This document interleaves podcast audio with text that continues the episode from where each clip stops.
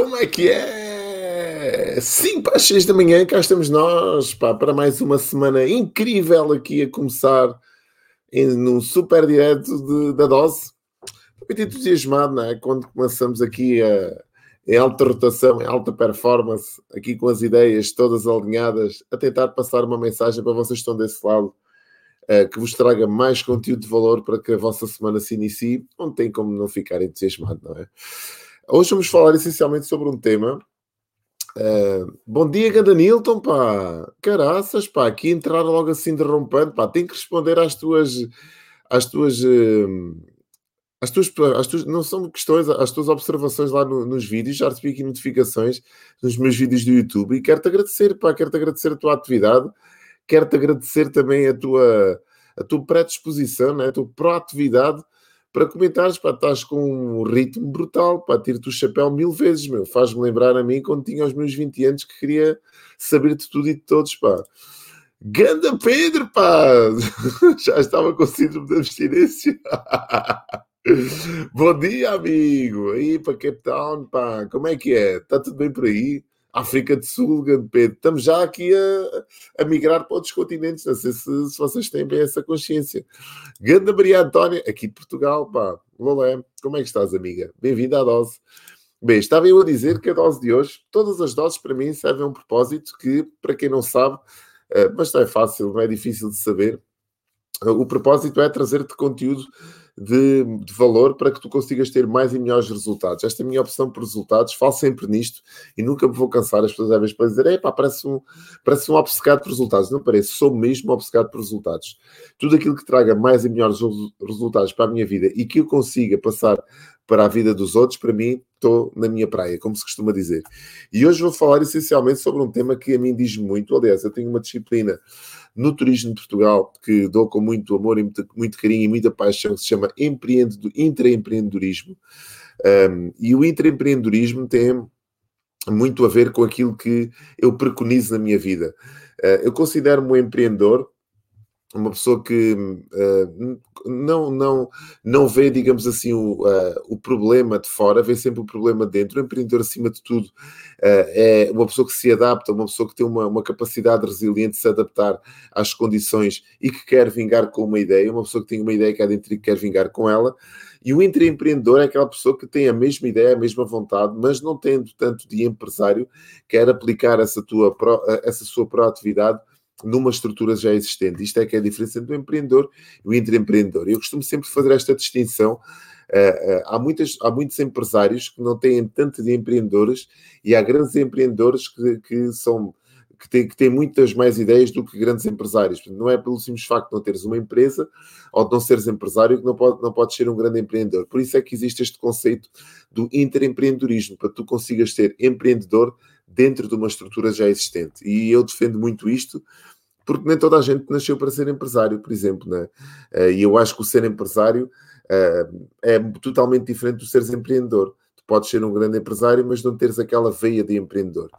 E hoje vou-te trazer aqui, antes de passares aqui aos, aos sete passos uh, que te podem transformar no intraempreendedor de, de mais sucesso, com mais resultados, eu quero-te dizer o seguinte. Se tu trabalhas dentro de uma empresa, de uma estrutura já existente, e que tens aquela... Uh, uh, não, é, não digo aquele medo, aquele receio de não te assumires como funcionário da, daquela empresa ou de não sentires que és parte daquela empresa. Há muito, há muito aquele estigma daquelas pessoas que trabalham dentro de estruturas, mas não se gostam de assumir como fazendo parte daquelas estruturas. Isto faz-me lembrar aquele jogador que pertence a uma equipa de futebol, mas que não gosta muito de vestir a camisola. Parece que não veste a camisola da equipa. E eu conheço muitos, muitos, muitas pessoas que trabalham dentro de empresas, mas que a gente pergunta, então, onde é, como é que vai a tua... a tua prestação dentro da empresa, ou onde é que estás agora a trabalhar, e as pessoas parecem que têm medo de assumir que trabalham dentro daquela empresa, ou medo, ou receio, ou vergonha até, não sei, mas não dizem. Nota-se nitidamente que não vestiram a camisola da empresa. Então, para essas pessoas, a minha mensagem é que dificilmente vais ter os resultados que tu queres ter na tua vida dentro deste lado de intraempreendedorismo. Essas pessoas não são intraempreendedoras. São pessoas que prestam um serviço, mas que estão completamente desligadas e completamente desconectadas com a empresa em si. Então, dificilmente vais, vão, vão trazer os resultados. Por mais que, que digam, é pá, uma pessoa, é, é uma pessoa super competente, uma pessoa que tem todas as skills, tem todas as, as mais-valias para a empresa, mas está desconectada com a empresa. À primeira oportunidade ela vai saltar fora, à primeira oportunidade vai sair da empresa, não há uma identificação com a empresa. Então, na minha opinião, e claro, vale o que vale, não são intraempreendedoras. São pessoas que estão lá a oferir de um rendimento, de um salário, mas não são intraempreendedoras, estão longe de serem intraempreendedoras, pelo simples facto de não vestirem a camisola, não se, assum- não se assumirem como parte da empresa, ou seja, não veem a empresa como uma extensão delas próprias. Então essas pessoas não, não, trazem, não, não trazem nem para elas, nem para a empresa, grandes resultados a médio e longo prazo. Ganda Sofia, bom dia amiga, bem-vinda à Dose. Um, então eu vou-te, eu vou-te dizer, antes de passar aqui aos, aos sete passos para te transformares nesse intraempreendedor que eu acho que de sucesso, o primeiro passo é veste a camisola. Se estás numa empresa e se queres ter mais resultados com essa empresa e se queres que essa empresa cresça contigo lá dentro, veste a camisola. Este é o primeiro passo e não está aqui listado nesta lista de sete passos. Portanto, veste a camisola, primeiro passo. Está na altura de tu te assumires como parte integrante dessa empresa. Nunca te esqueças que não é para uma empresa ser montada por ti, ou, ou que tenha sido montada por ti, que tu não, tem, não faças parte dela. A empresa existe porque tu e outras pessoas como tu fazem parte dela. Se as pessoas não, não interpretarem que não, que não fazem parte da empresa, ou que aquela empresa é pá, a mínima oportunidade, mas pronto, há, há exceções, vou sair daqui. Então, o primeiro passo é veste a camisola. Segundo passo, e o primeiro, se essa empresa não for a empresa ideal para ti, ou tu vejas que não é a estrutura certa para te ter lá dentro, procura uma empresa que sirva esse teu propósito. Este é logo o primeiro passo de todos aqueles que aqui estão. Se achas que essa empresa não merece a tua presença, não merece a tua prestação, não merece que tu vistas a camisola, procura a empresa certa para ti. Tal qual como um empresário ou um empreendedor procura o negócio ideal e certo para ele, uma pessoa, um intraempreendedor, um colaborador que esteja, não esteja a gosto dentro de uma estrutura, aquilo que deve fazer é procurar uma estrutura, a estrutura certa para ele, não se conformar.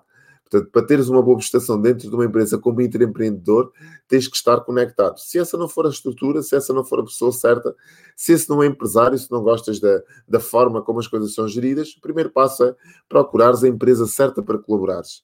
Segundo passo, avalia sempre se precisas de mais formação. Isto é muito importante. Nós, tendencialmente, quando, a, quando terminamos a nossa escolaridade obrigatória, deixamos de estudar e nunca mais voltamos a estudar. Parece que os nossos estudos acabaram quando acaba a nossa formação académica. E não deve ser assim. Quem deixa de aprender, quem para de aprender, para de receber. E é por isso que às vezes existem, existem estes flagelos dentro das empresas de pessoas que estagnaram, que não evoluíram. Pessoas que, estão, que não são resilientes à mudança. Pessoas que estão ali, que são aversas à mudança. Porquê? Porque deixaram de aprender. Então, para, para perceberes que tipo de formação é que tu consegues trazer para dentro da tua empresa, que é para dentro da tua vida. O que competências é que te faltam desenvolver? O que é que te está a falhar? Não pares de aprender. Avalia sempre que tipo de formação é que tu podes fazer extra. Ainda neste fim de semana, eu fiz aqui uma, uma entrevista para uma pessoa que quer fazer parte de uma das minhas mentorias e é um colaborador de uma empresa. E eu perguntei o que é que o motivava a fazer parte de uma das minhas mentorias. Normalmente as minhas mentorias são frequentadas por pessoas que são empreendedoras, mas não, não, é, não é fechada só a empreendedores ou, ou empresários. São pessoas que querem se transformar, mas normalmente aquelas pessoas que mais me procuram são pessoas que têm empresas, que querem fazer os seus negócios crescer.